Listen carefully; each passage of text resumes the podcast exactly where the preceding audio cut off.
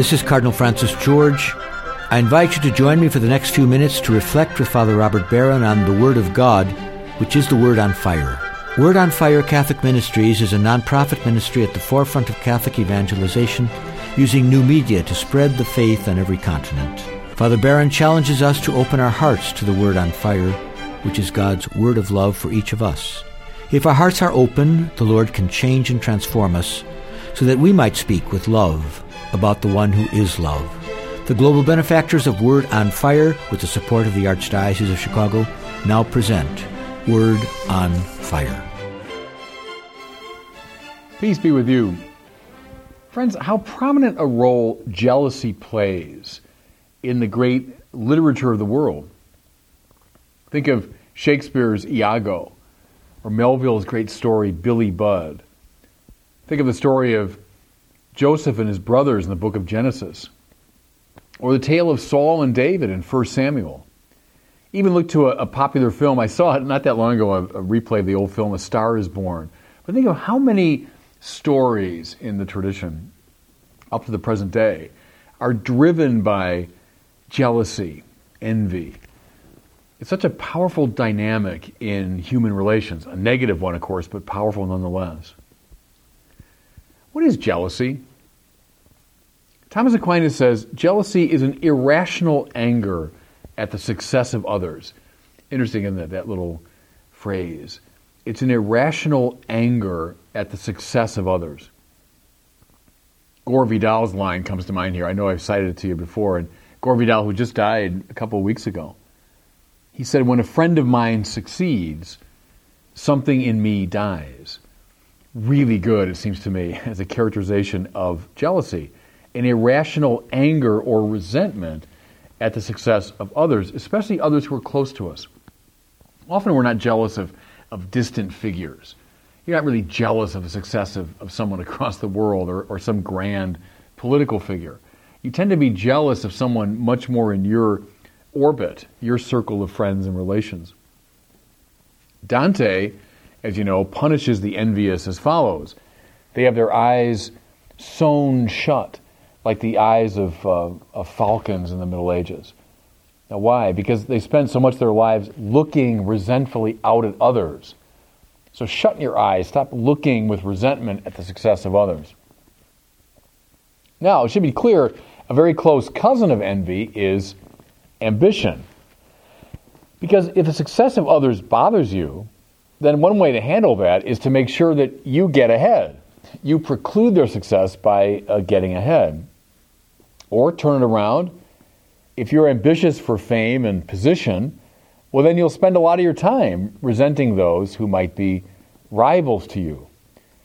Ambition and envy feed on each other.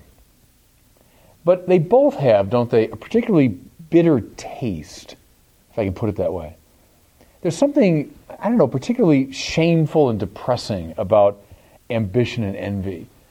We're ashamed of them, ashamed to confess them. But yet they're all present in our lives, they're, they're operative.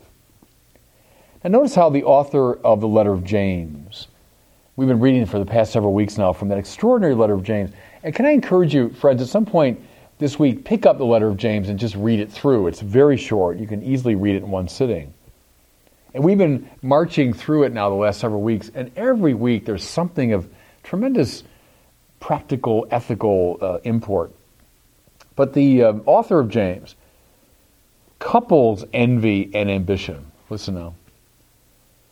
Beloved, where jealousy and selfish ambition exist, there is disorder and every foul practice. Now, there's a line to chew on for the next week. Where jealousy and selfish ambition exists, there is disorder and every foul practice. That's a terrific account, by the way, of why we refer to envy as a capital sin. Right? Just from the Latin caput, meaning head.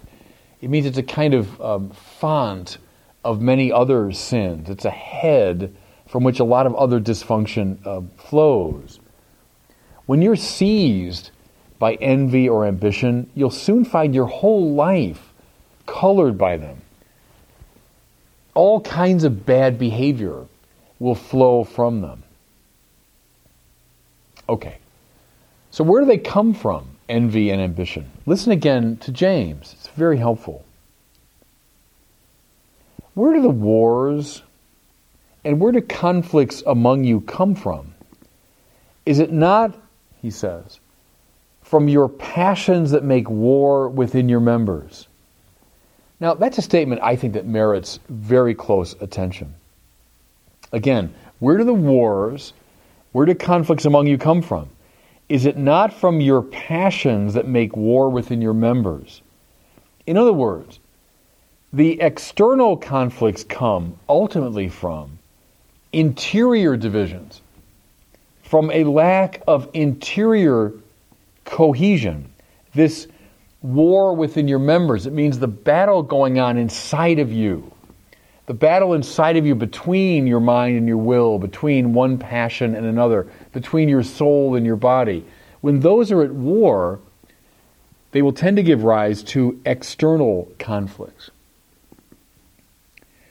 When we've lost the center, our sense of connection to Christ, then we fall apart interiorly. Now, that's an image I know I've probably overused with you, but it's always helpful to me of the rose window, at the center of which is Christ, and around which, in harmonious patterns, are all the other elements. It's a symbol of the interiorly composed self. Christ in the middle, everything else cohering around that middle.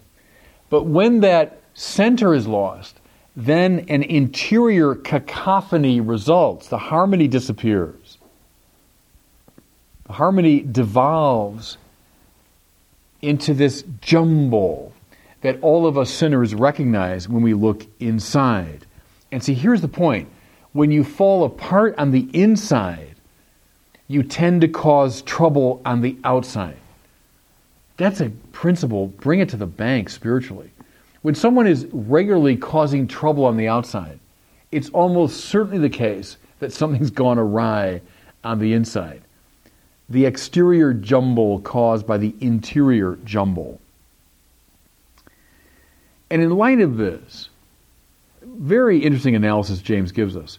We can discern the solution, which appears, by the way, beautifully in our gospel for today. As he journeys with the twelve, Jesus clearly lays out his destiny, his mission, his purpose. Here's what he says The Son of Man will be rejected by men who will kill him, and then he will rise from the dead in a word, he lays out the paschal mystery, the journey of love that will take him through self renunciation to fullness of life. That's the mystery, that's the mission. He's implying that it's their mission too, that they should follow him on that same road. But, but, like so many of us sinners, they don't really get it and they were afraid to question him, it says. It's another way of saying they, they just didn't, they didn't get their minds around this. And so what follows is a scene that would be comical if it weren't so tragic.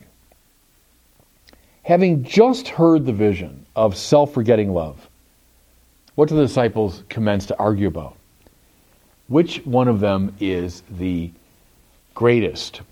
Now, again, you're tempted to laugh because the Master has just laid out to them what it's all about the mission of a self denying love, even unto death.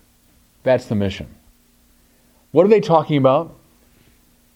Which one of us is the greatest? And in that, we see the entire tragedy of envy and ambition. They undermine the mission Again, think of the mission of Israel during the time when Saul was pursuing David. The mission was to do battle with the Philistines, but during that whole tragic period, Israel fell into a civil war, and so the mission was radically unrealized. Here, what we hear from Jesus The mission is a self forgetting love that permits the divine love to surge through us into the world.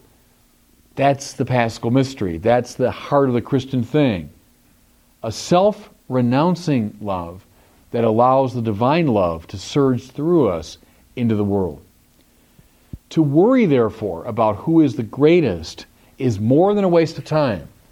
It's a direct contradiction to this mission. And so, at this point, Jesus proposes a solution. Takes a little child, sets him in their midst, and says, Whoever receives one child such as this in my name receives me. And whoever receives me receives not me, but the one who sent me.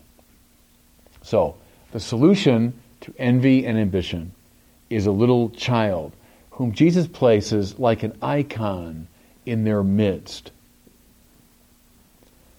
What are children capable of? Why are they being proposed here as the solution? I'll just say a couple things. First of all, and I maybe parents will quarrel with me here, but I think you'll see what I mean. They're capable of being commanded. What I mean is, a child deep down, despite protestations on the surface, is yearning for authority. If you leave little kids completely undirected, with no leadership, they'll devolve very quickly into a very unhappy situation. A child yearns for authority, to be commanded. Well, so here's the thing no matter how mature we are in the human sense, vis a vis God, we all remain appropriately children in the sense that we yearn, we ought to yearn to be commanded. Deep down, what we want spiritually is to know from God what we are to do, to receive our mission. Like children, we yearn for that authority. Those who are walking the path of mission are more than willing to be commanded. They've given up their pretensions to self direction, and hence they are not preoccupied with who gets noticed, who gets what assignment, or who is owed what for what. Here's a second thing about little children that I think is relevant here. Children are able radically to live in the present moment. To be lost in play or in the contemplation of something that they find interesting watch little kids when they're really kind of in a, in a joyful um, frame of mind. They're able to give themselves to the now in a way that most of us can't because we are fussing about the past, savoring faded glory or licking old wounds, or we're preoccupied with the future, aspiring, hoping, fearing what might come. But see, God is available Grace is available now. Now. And see, a child is able to live in the presence, which is why, in the present rather, which is why we must be like little children. Envy tends to live in the past because it's resenting past uh, uh, wounds and offenses. It's resenting the success of others. Ambition lives in the future. Stop living in those two places. Be like a child, willing to be commanded, willing to surrender to the now. And the great now is God's mission, which is to forget your ego and so to allow His love to surge through you into the world. And God bless you. I hope you were moved today by the word on fire. I pray that together we might become a people on fire with love for God and neighbor here in Chicago and wherever these words are heard. Until we join Father Barron again next week, I'm Cardinal Francis George, and I pray that God will bless you and those you love. Four years in the making, and it's finally here. Our new Catholicism documentary series, book, and study program are now available to order online at CatholicismSeries.com. Will you help me introduce this epic film series to your parish, school, family, and friends? Catholicism is an unprecedented adventure around the world and deep into the faith. Learn more at CatholicismSeries.com or call 1 866 928 1237. That's 1 866 928 1237.